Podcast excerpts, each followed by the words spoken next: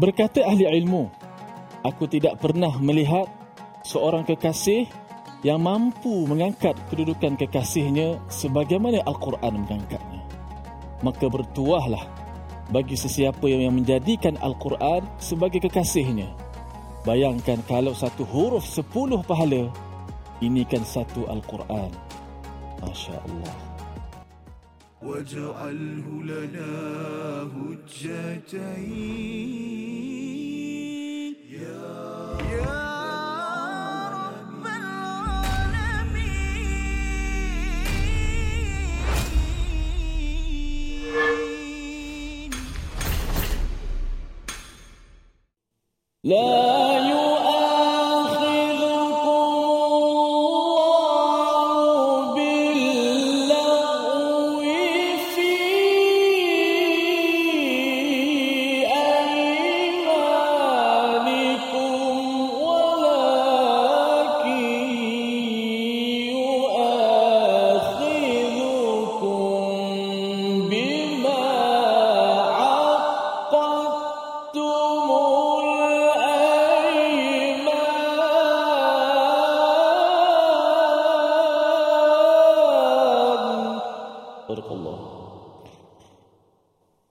Alhamdulillah wassalatu wassalamu ala Rasulillah wa ala alihi wa sahbihi wa man walah. Wa ba'd Allahumma inna nas'aluka ilman nafi'a wa zidna ilma. Assalamualaikum warahmatullahi wabarakatuh. Apa khabar tuan-tuan dan puan-puan? Moga tuan-tuan dan puan-puan insya-Allah bahagia uh, berada di rumah uh, mengambil kesempatan ini untuk lebih mendekatkan diri kita kepada Allah Subhanahu Wa Taala melalui tadabbur Al-Quran. Berjumpa lagi kita dalam My Quran Time, Quran, Salat dan Infak. Jadi alhamdulillah tuan-tuan, episod kali ini insya-Allah kita akan menjelaskan ayat yang ke 89 biiznillahi taala. Jadi sebelum kita nak pergi dengan lebih jauh, kita lihat terlebih dahulu sinopsis ha, kepada ayat yang ke 89. Pada ayat ini insya-Allah akan ada penjelasan tentang kafarah bagi pelanggaran sumpah yang sengaja atau tidak sengaja. Ha, macam mana tu? Yang sengaja macam mana? Yang tidak sengaja macam mana? InsyaAllah nantikan kupasan dia sebentar lagi. Tetapi sebelum kita pergi dengan lebih jauh, pada hari ini ha, saya ditemani oleh Al-Fadil, Ustaz Tirmizi. Assalamualaikum Ustaz. Waalaikumsalam. Apa khabar? Baik, alhamdulillah. Ustaz? ha? Sehat. Alhamdulillah. Betul, sihat? Alhamdulillah. Alhamdulillah. Jadi nak minta Ustaz kalau boleh terlebih dahulu Ustaz bacakan ayat ini. Boleh Ustaz? Untuk Boleh. kita sebelum kita uh, InsyaAllah. mentadabbur. Silakan Ustaz. Boleh tak boleh pun kena boleh insyaAllah. Baik sahabat-sahabat sekian, apa khabar semua? Alhamdulillah. Uh, mudah-mudahan sihat semua insyaAllah. Uh, berada dalam di samping keluarga masing-masing. Di mana saja kita berada, sentiasa kita bersama dengan Al-Quran insyaAllah. Berkat hidup kita insyaAllah. Baik, hari ini uh, satu ayat sahaja. Oh, cabaran bukan untuk saya lah, saya cabaran juga tapi untuk uh, doktor lah insyaAllah. Untuk um, sama-sama memberi kefahaman kepada kita semua untuk kita mengambil uh, hikmah dan pengajaran daripada ayat ini. Kita Kalau nak satu ayat ni boleh satu nafas ke Ustaz? Allah, Masya Allah. Senapas. De- dengan syarat jangan pengsan. InsyaAllah. Okey, silakan. Baik, eh, jom sama-sama kita fokus pada ayat 89 eh. Satu ayat uh, buka surat yang ke-122. A'udzubillahi minasyaitonir rajim. La yu'a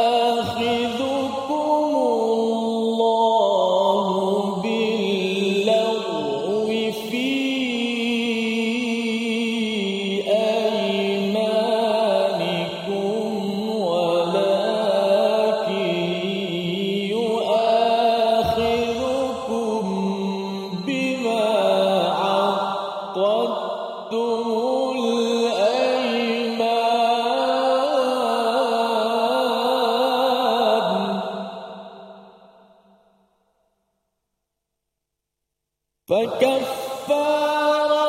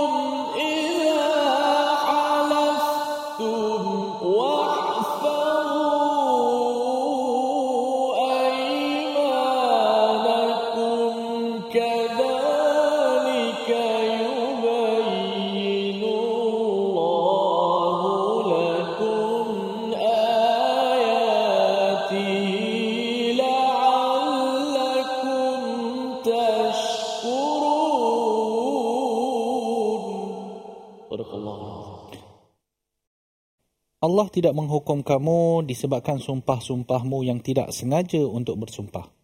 Tetapi dia menghukummu disebabkan sumpah-sumpah yang kamu sengaja. Maka kafarahnya denda pelanggaran sumpah ialah memberi makan 10 orang miskin iaitu makanan daripada makanan yang biasa kamu berikan kepada keluargamu atau memberikan kepada mereka pakaian atau memerdekakan seorang hamba sahaya. Barang siapa yang tidak mampu melakukannya, maka kafarahnya berpuasalah tiga hari. Itu adalah kafarah sumpah-sumpahmu apabila kamu bersumpah dan jagalah sumpahmu. Demikianlah Allah menerangkan hukum-hukumnya kepadamu agar kamu bersyukur kepadanya. Tuan-tuan dan puan-puan dirahmati Allah Subhanahu Wa Taala daripada terjemahan ayat yang kita bacakan itu jelas bahawa di dalam ayat ini Allah Subhanahu Wa Taala membicarakan tentang hukum bersumpah ha, ataupun kita kata apakah yang perlu dilakukan jikalau kita ingin membatalkan satu-satu sumpah yang kita buat. Ayat ini tuan-tuan kalau saya lihat pada ayat ini ia datang selepas ayat yang menceritakan tentang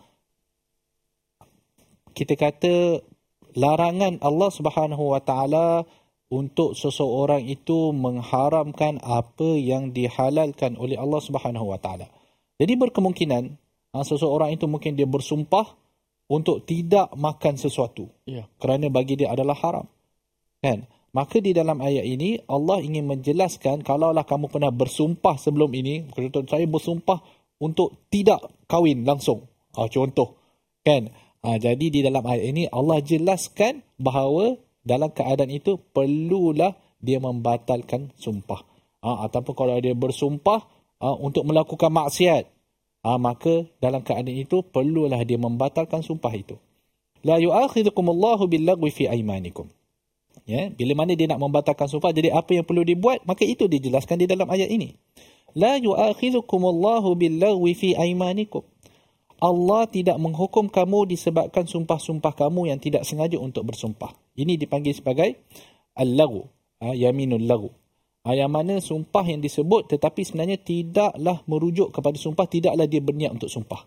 Contoh dia, ha, kalau orang-orang Arab biasalah keadaan ni, kita biasa kata apa? Orang-orang Arab kadang-kadang dia kata la wallah. Ah, tidak wallah. Ah, disebut wallah wa billahi banyak. Banyak kali disebutkan ah, di dalam percakapan orang Arab. Kita alhamdulillah orang Melayu kita jaranglah ah, kita sebut.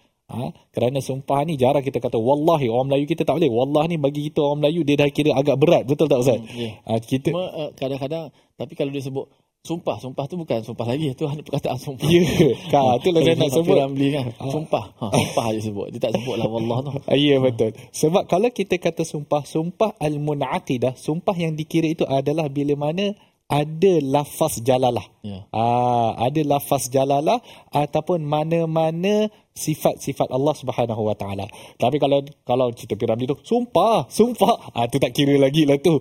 Kan? Tapi kalau menipu menipu jugalah, kan?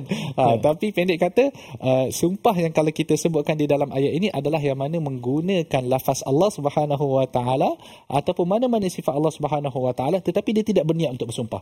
Kan? Wala wallah dia sebut orang Arab biasanya orang Arab lah macam saya sebutkan tadi biasanya orang Arab orang Melayu kita jaranglah kita dengar kan kalau orang Melayu kita cakap wallahi wabillahi memang kita nak bersumpah ah itu termasuk dalam kategori yang kedua walakin yu'akhidhukum bima aqadtumul aiman ah, tetapi Allah mengambil kira apa yang kamu kita katakanlah apa yang memang kamu bercakap tu memang betul-betul kamu nak bersumpah. Menarik di sini ini menunjukkan kepada rahmat Allah Subhanahu wa taala. Ha, di mana Allah Subhanahu wa taala boleh saja nak mengambil kira setiap lafaz sumpah yang kita buat. Tetapi Allah tidak ingin memberatkan hamba-hambanya. Yuridullahu an yukhaffifa ankum. Allah tidak ingin memberatkan kamu dengan syariat-syariatnya. Kan? Dalam hal ini, ia memberi kepada kita satu pengajaran yang agak menarik yang kita boleh ambil panduan di dalam menjalani kehidupan kita. Apakah pengajaran itu? Kita akan kupaskan sebentar lagi. Jangan ke mana-mana. My Quran Time, Quran, Salat dan Infak.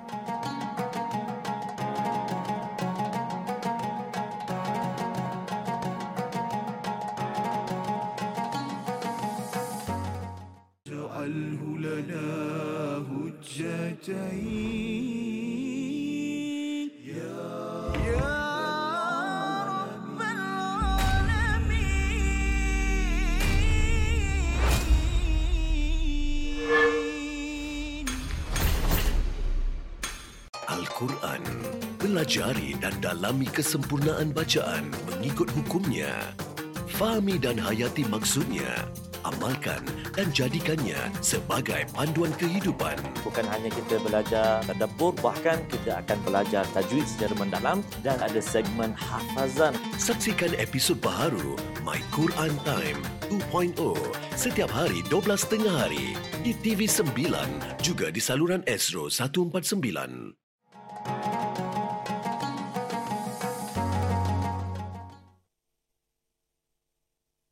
لا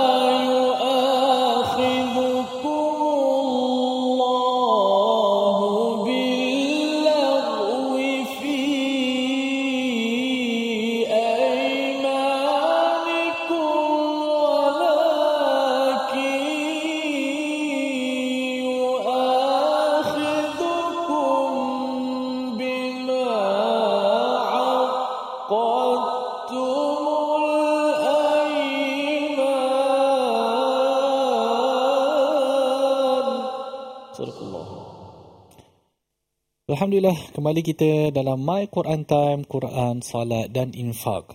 Ha, sebentar tadi kita ada sebutkan bahawa terdapat pengajaran yang agak penting ya, yang kita boleh dapat daripada petikan ayat yang pertama itu. Di mana Allah Subhanahu Wa Taala menyebut Allah tidak menghukum kamu disebabkan sumpah-sumpah kamu yang tidak sengaja, tetapi dia menghukummu disebabkan sumpah-sumpah yang kamu sengaja. Apakah pengajaran yang kita boleh dapat? Tuan-tuan dan puan-puan yang dirahmati Allah Subhanahu Wa Taala, dalam hal ini kita boleh katakan bahawa jikalau Allah tidak mengambil kira ha, ataupun Allah kita kata melepaskan perkara-perkara yang kita tidak sengaja maka begitulah jika begitulah kita terhadap orang lain ya. Di mana kita kalau boleh mudahkanlah uh, diri kita ini. Memang bukan bukan bukan bukan perkara yang senang saya faham. Tetapi mudahkanlah kita untuk memaafkan orang lain jikalau dia terbuat satu perkara dengan tidak sengaja kan? Ha, contoh paling mudah dengan anak-anak kita. Kan? Kadang-kadang setengah orang ni dia sangat tegas dengan anak-anak dia walaupun perkara yang tidak sengaja. Contoh anak dia pergi ambil pinggan nak bawa balik pop jatuh pecah. Kan? Sedar-sedar ayah dia dah rotan. Padahal benda itu tidak disengajakan.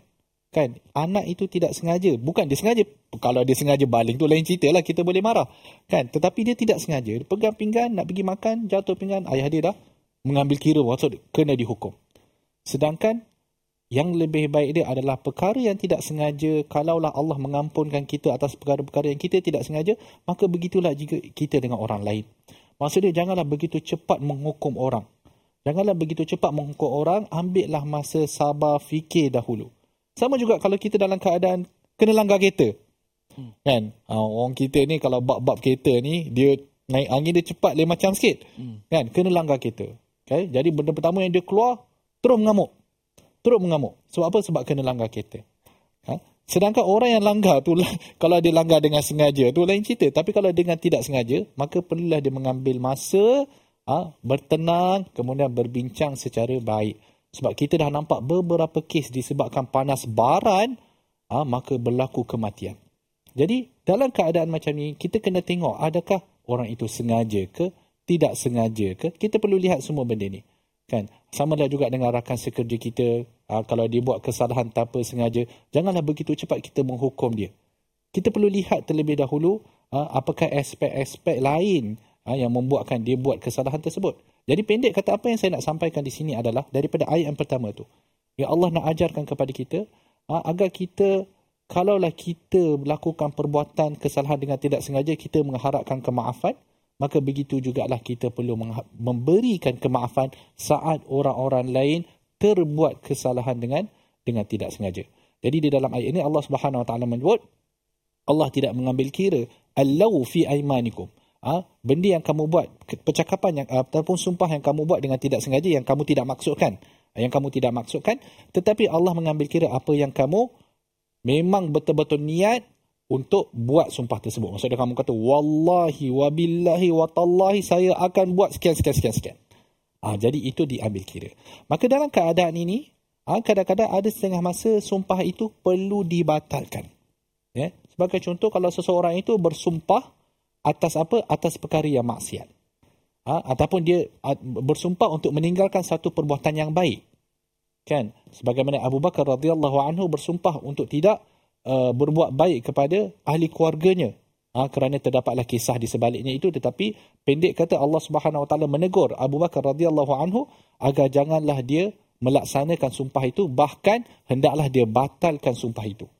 Ha, hendaklah Abu Bakar membatalkan sumpah. Jadi kalau kita bersumpah contoh kata wallahi ha, mungkin kita ada buat bergaduh ke apa adik-beradik ha, seorang kita kata wallahi aku takkan pergi dah rumah abang aku tu. Sebagai contoh Contoh eh, bukan saya bersumpah. sebagai contoh. Ha, wallahi aku tak akan pergi rumah fulan. Ha, sebagai contoh. Kan? Ha, jadi ha, pendek kata di situ kalaulah ia memutuskan silaturahim maka hendaklah dia membatalkan sumpah dia itu. Kan? Jadi macam mana nak batalkan sumpah?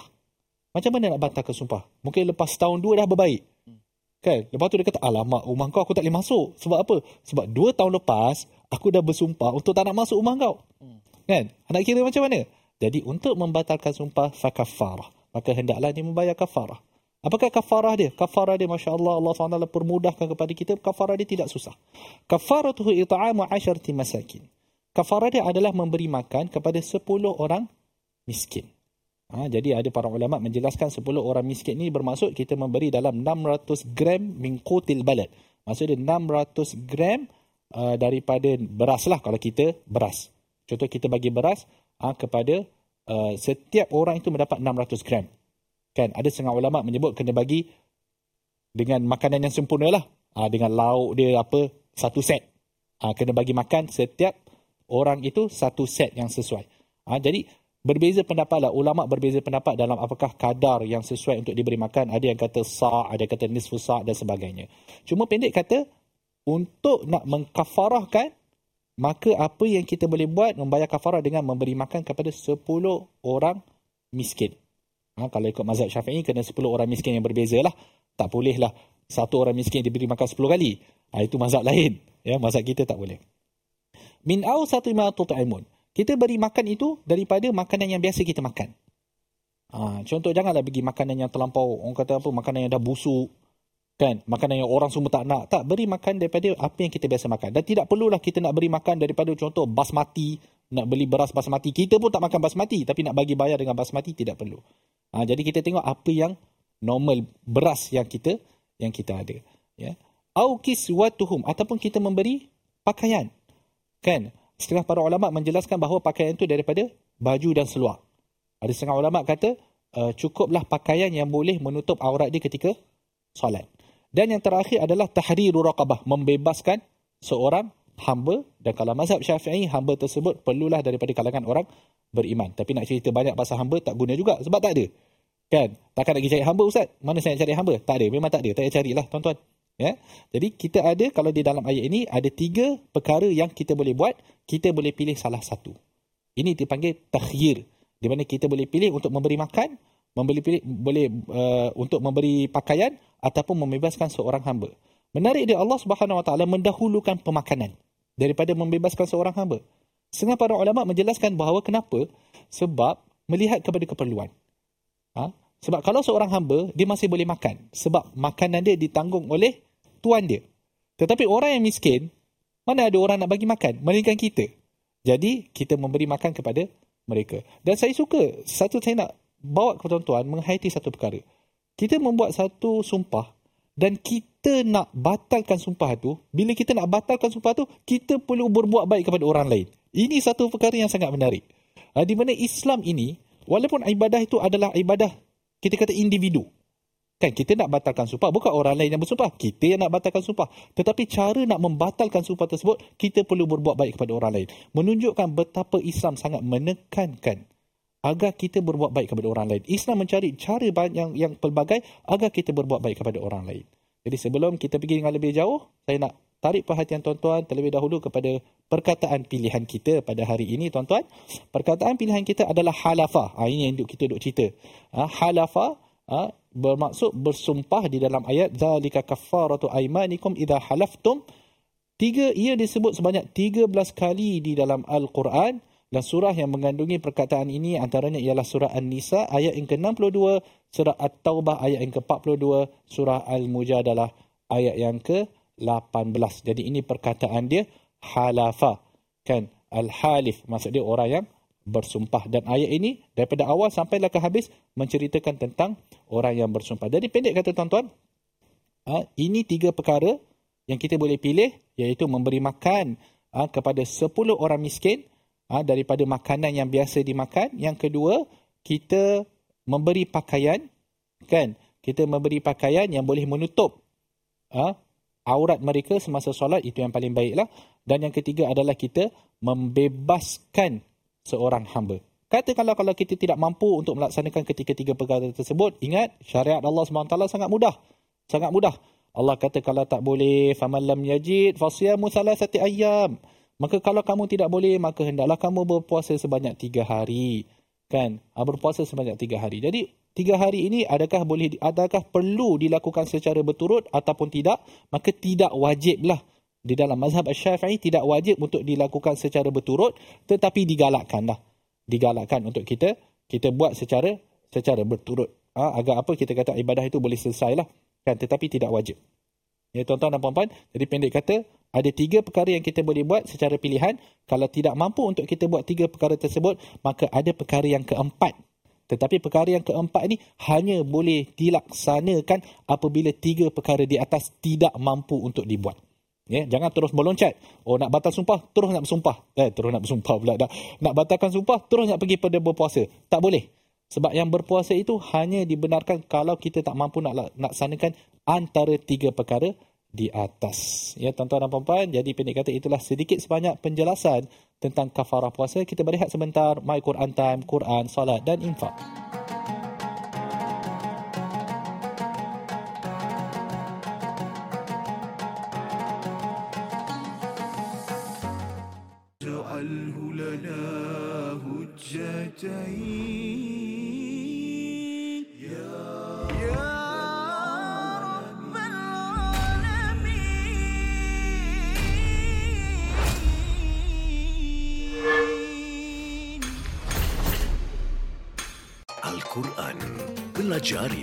Dalami kesempurnaan bacaan mengikut hukumnya. Fahami dan hayati maksudnya.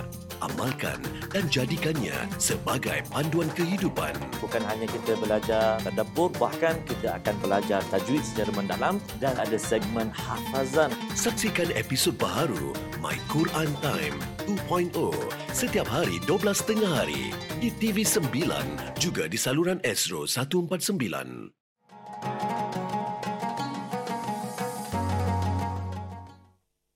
يا إمام الرسل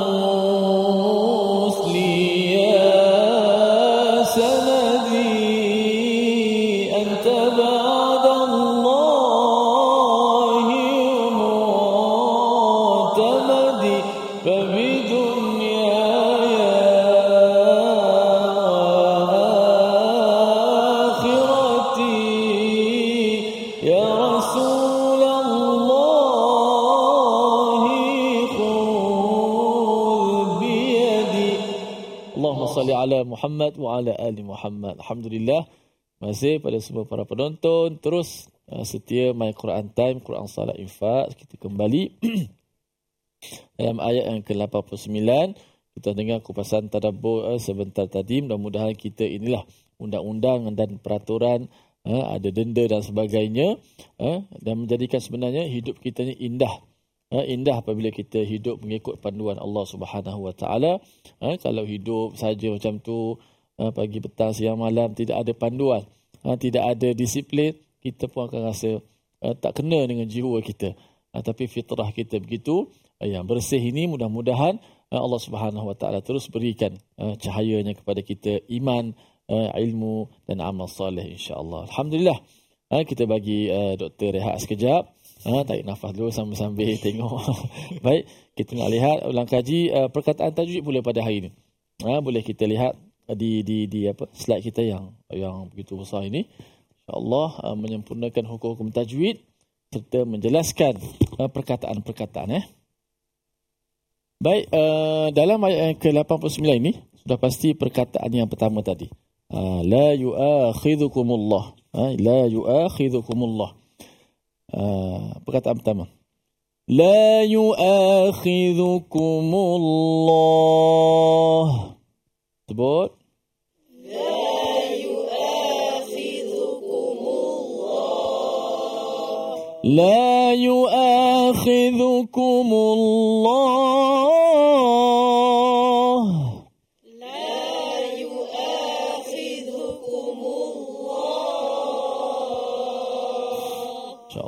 Okey. Perkataan pertama, la. Ha, yang dipanjangkan dua harakat.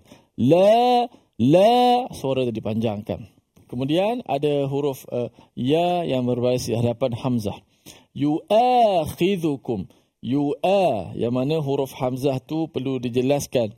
Ditahkikkan bunyinya betul-betul hamzah yang mana makhrajnya berada di pangkal uh, kerongkong kita. لا يؤاخذكم الله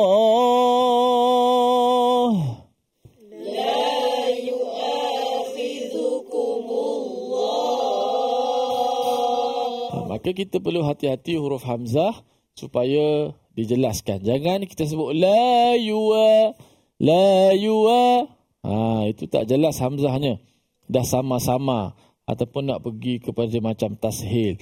A bunyi a. Ha, tapi kita nak a tertahan suara bila nak nyebut hamzah tu. Ha, tertahan suara hamzah ni bukan masa mati je. Masa mati lebih jelas lagi lah. Ha, lebih awdah lagi, lebih jelas. A, huruf hamzah mati. Mu'minun. A, a. La, cuba sebut. La, la yu'minun. La yu'minun. Ha, hamzah masa mati begitu.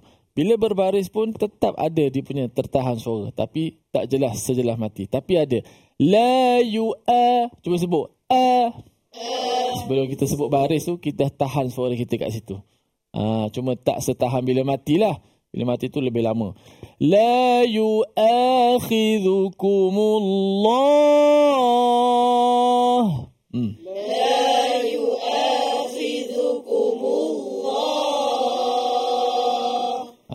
Hamzah tu dijelaskan. Ha, jangan sebut you are. Ha, di sini sebab itulah kalau kita lihat dari sudut penulisannya, kenapa Hamzah tu duduk di atas uh, wow begitu. Ha, dan kalau kita lihat pada kiraat bacaan selain daripada imam uh, kita Hafs an Asim, antaranya Imam Warash, uh, uh, Imam Warash dalam riwayatnya membaca dengan wow. La yuwakhidhukumullah. Dia membaca dengan wow. Kita baca dengan Hamzah. Ha, jadi sebab itulah huruf Hamzah ni huruf yang saya pernah sebut, huruf yang mencabar. Huruf yang banyak perkataan dengan disebabkan Hamzah, berlaku be, uh, pecahan beberapa hukum tajwid. Cara bacaannya. Disebabkan Hamzah satunya. Ha, jadi, sebut betul-betul. Jangan you are, ha, bukan you, kalau you are, tukar dengan wow terus. You are, you are, ditahankan suara. لا يؤاخذكم الله hmm.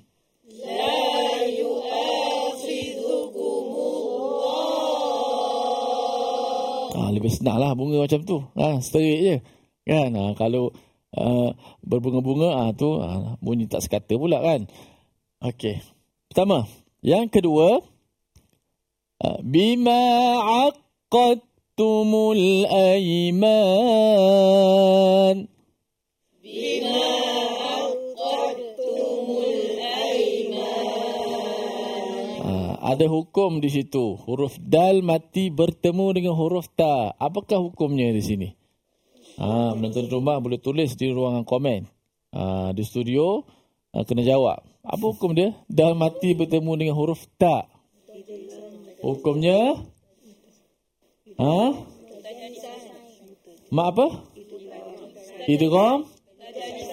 Mutajanisain. Betul tak eh? Dal mati bertemu dengan ta. Jawapannya ah, betul. Okey. Kerana huruf dal dan ta ah, keluar pada makhraj yang sama. Maka bila sama satu jenis, ah, boleh mutajanisah. Idgham mutajanisain. Maksudnya ah, dal dengan ta ni dikeluar pada tempat yang sama. Maka disebut sebagai idgham mutajanisain.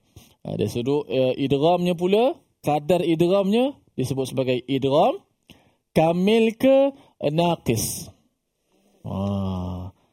Kamil ke naqis. Ha, idgham secara sempurna ke ataupun eh, sebahagian saja. Ha, gitu. Ha, cuba kita baca dulu. Bima aqattumul aiman. Hmm.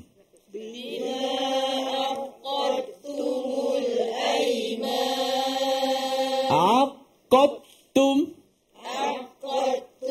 Bunyi tak suara dal dalam bacaan kita?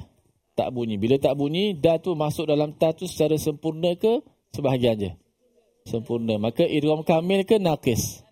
Kamil. Idgham secara sempurna lah masuk total. Dal suara dah tak ada. Sikit pun tak ada. Masuk semua ke dalam ta. Dal, makhraj dan sifat dal semua masuk dalam ta. Aqattum. Hmm. Bima aqattumul aiman.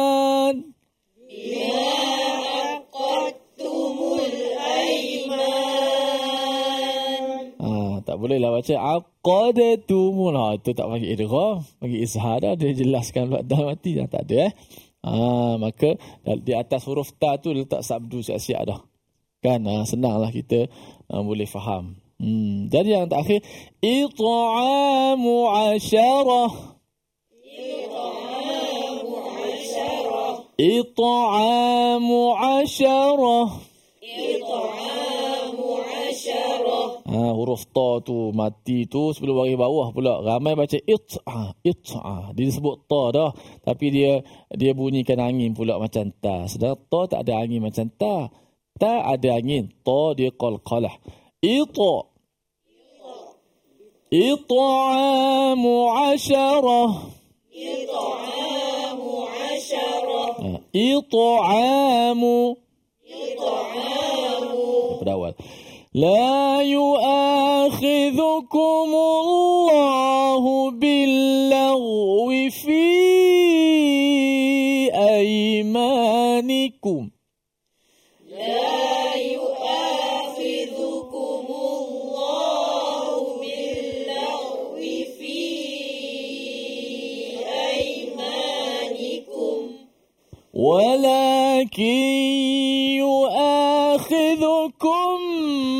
بما عقدتم الأيمان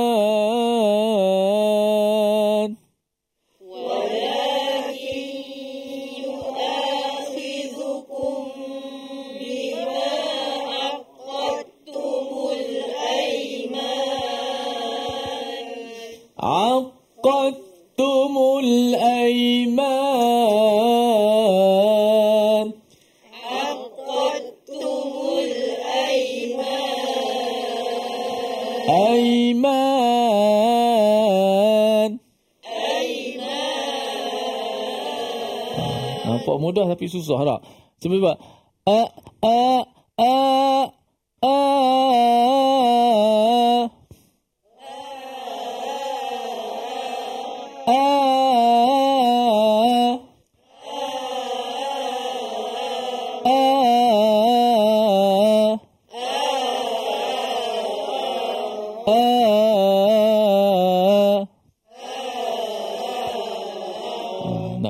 lembut suara sikit.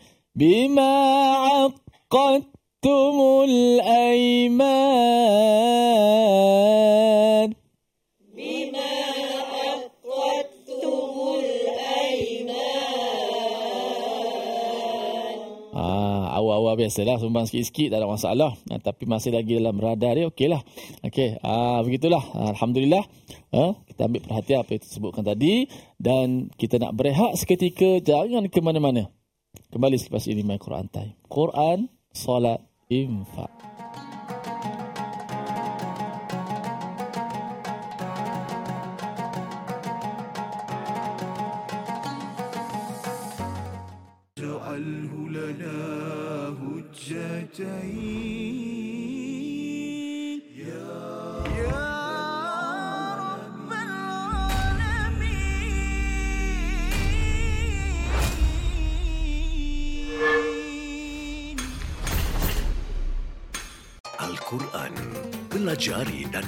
Kesempurnaan bacaan mengikut hukumnya. Fahami dan hayati maksudnya. Amalkan dan jadikannya sebagai panduan kehidupan. Bukan hanya kita belajar tadabbur, bahkan kita akan belajar tajwid secara mendalam dan ada segmen hafazan. Saksikan episod baharu My Quran Time 2.0 setiap hari 12.30 hari di TV9 juga di saluran Astro 149.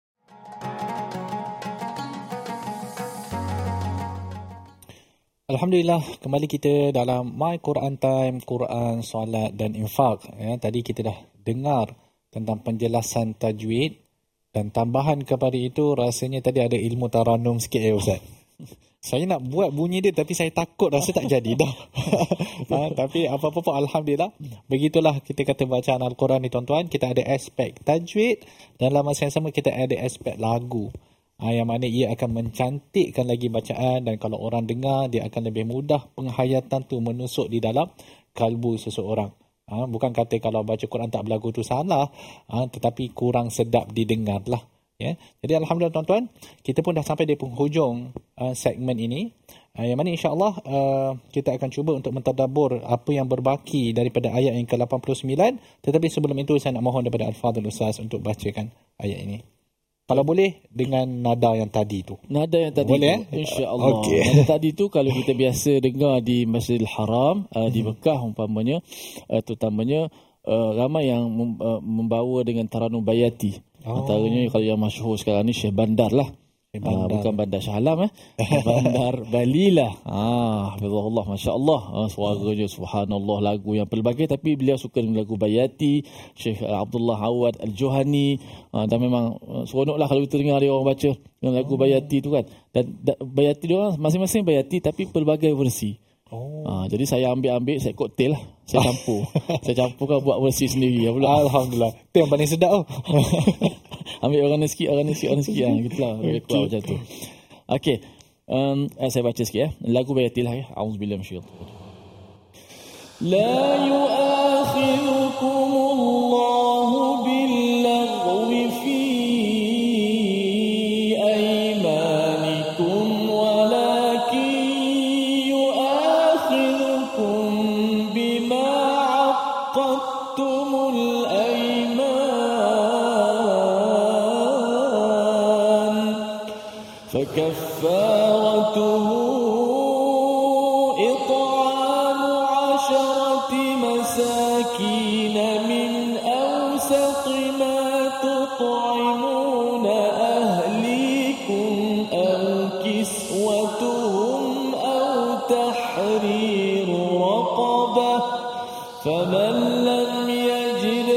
فصيام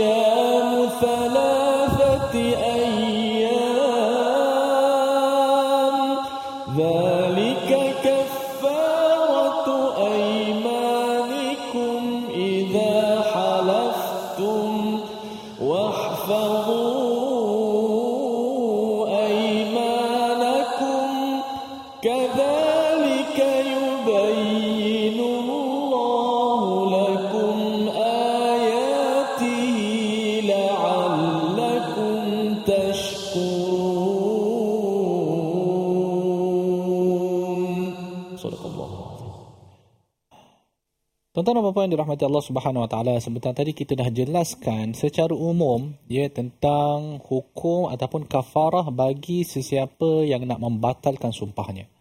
Ya, dan memang dalam beberapa keadaan tuan-tuan ada setengah keadaan di mana kita disunatkan untuk membatalkan sumpah kita terutama sekali jikalau kita sumpah tu untuk meninggalkan perkara-perkara ketaatan ke ataupun kita eh, kata contoh kalau seseorang itu dia kata aku sumpah tak nak solat duha ke ah, maka dalam keadaan itu perlulah dia membatalkan sumpah dia ah, dan melaksanakan benda yang lebih baik. Kerana itulah anjuran daripada Nabi sallallahu alaihi wasallam di mana kalau seseorang itu bersumpah atas sesuatu perkara kemudian dia melihat ada perkara yang lebih baik lagi maka perlulah dia membatalkan sumpahnya itu dan membayar kafarah dan dia terus membuat perkara yang lebih baik itu.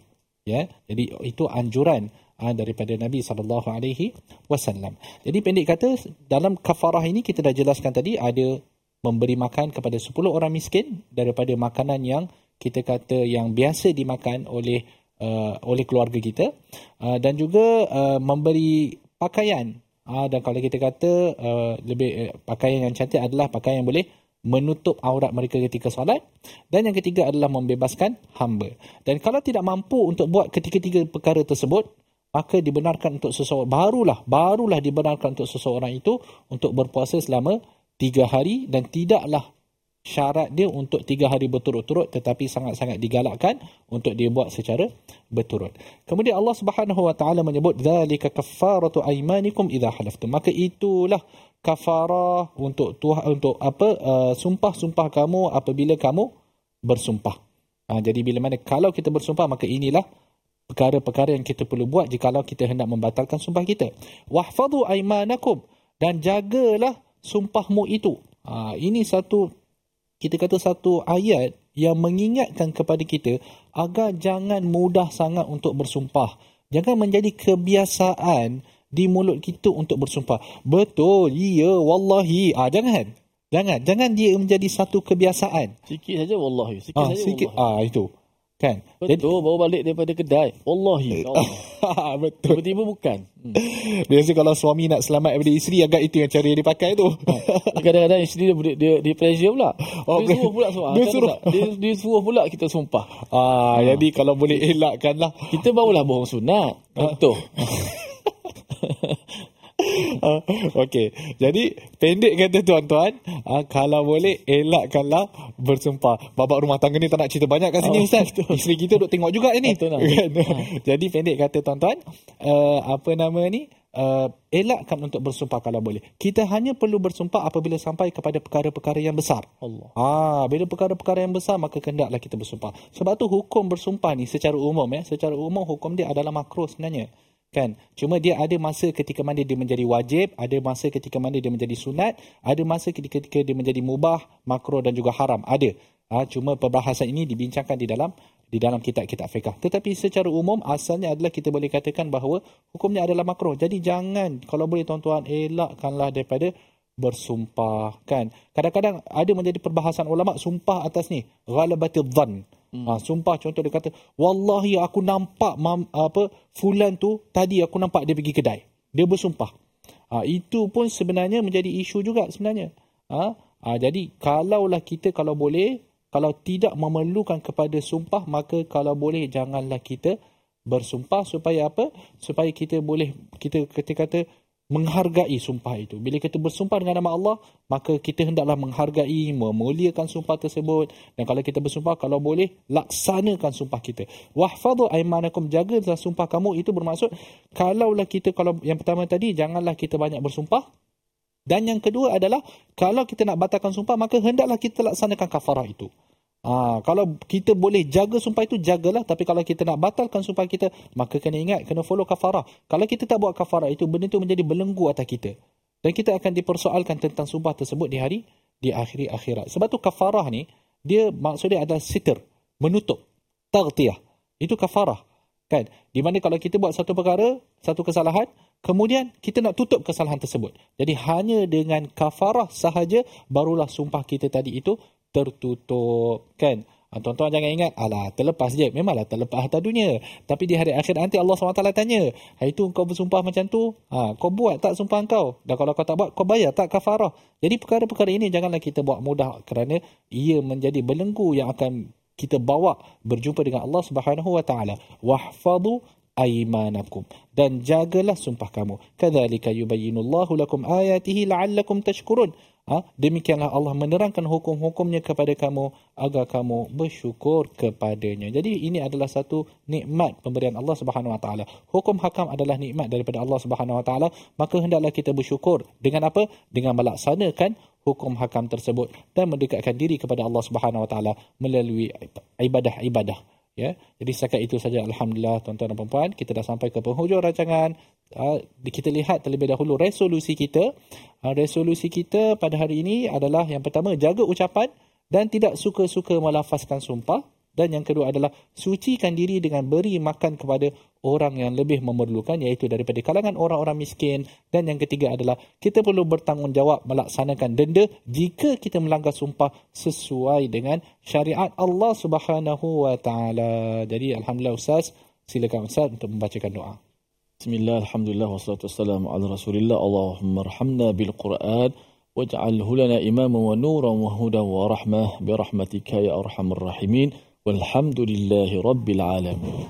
Alhamdulillah, mudah-mudahan kita betul-betul mengambil pengajaran apa yang telah disampaikan uh, oleh Al-Fadil Dr. Muhammad Arif Musa kepada kita. Jangan mudah-mudah untuk kita melafazkan sumpah dengan menyebut nama Allah Subhanahu Wa Taala dan jadilah kita orang yang sentiasa lidah kita sentiasa mengungkap perkara yang baik, perkara yang benar, jauh daripada dusta dan sebagainya.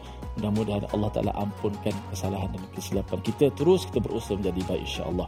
Untuk itu saya mengajak sahabat-sahabat terus kita bersama tabung gerakan Al-Quran untuk sama-sama kita turut menyumbang untuk sama-sama kita memberikan uh, apa yang kita ada untuk mengembangkan Al-Quran kepada masyarakat kita di luar sana sehingga kita bertemu lagi pada episod yang akan datang pastinya My Quran Time Quran Salat Infak Assalamualaikum warahmatullahi wabarakatuh اللهم ارحمنا بالقرآن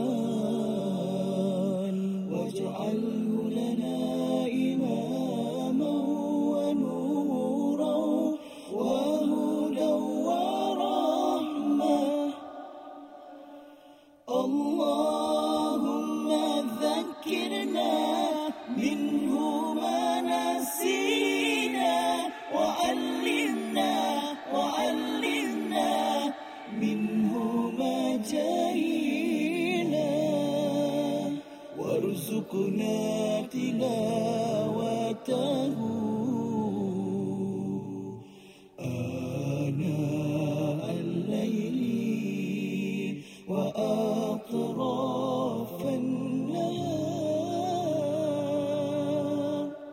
وجعله لنا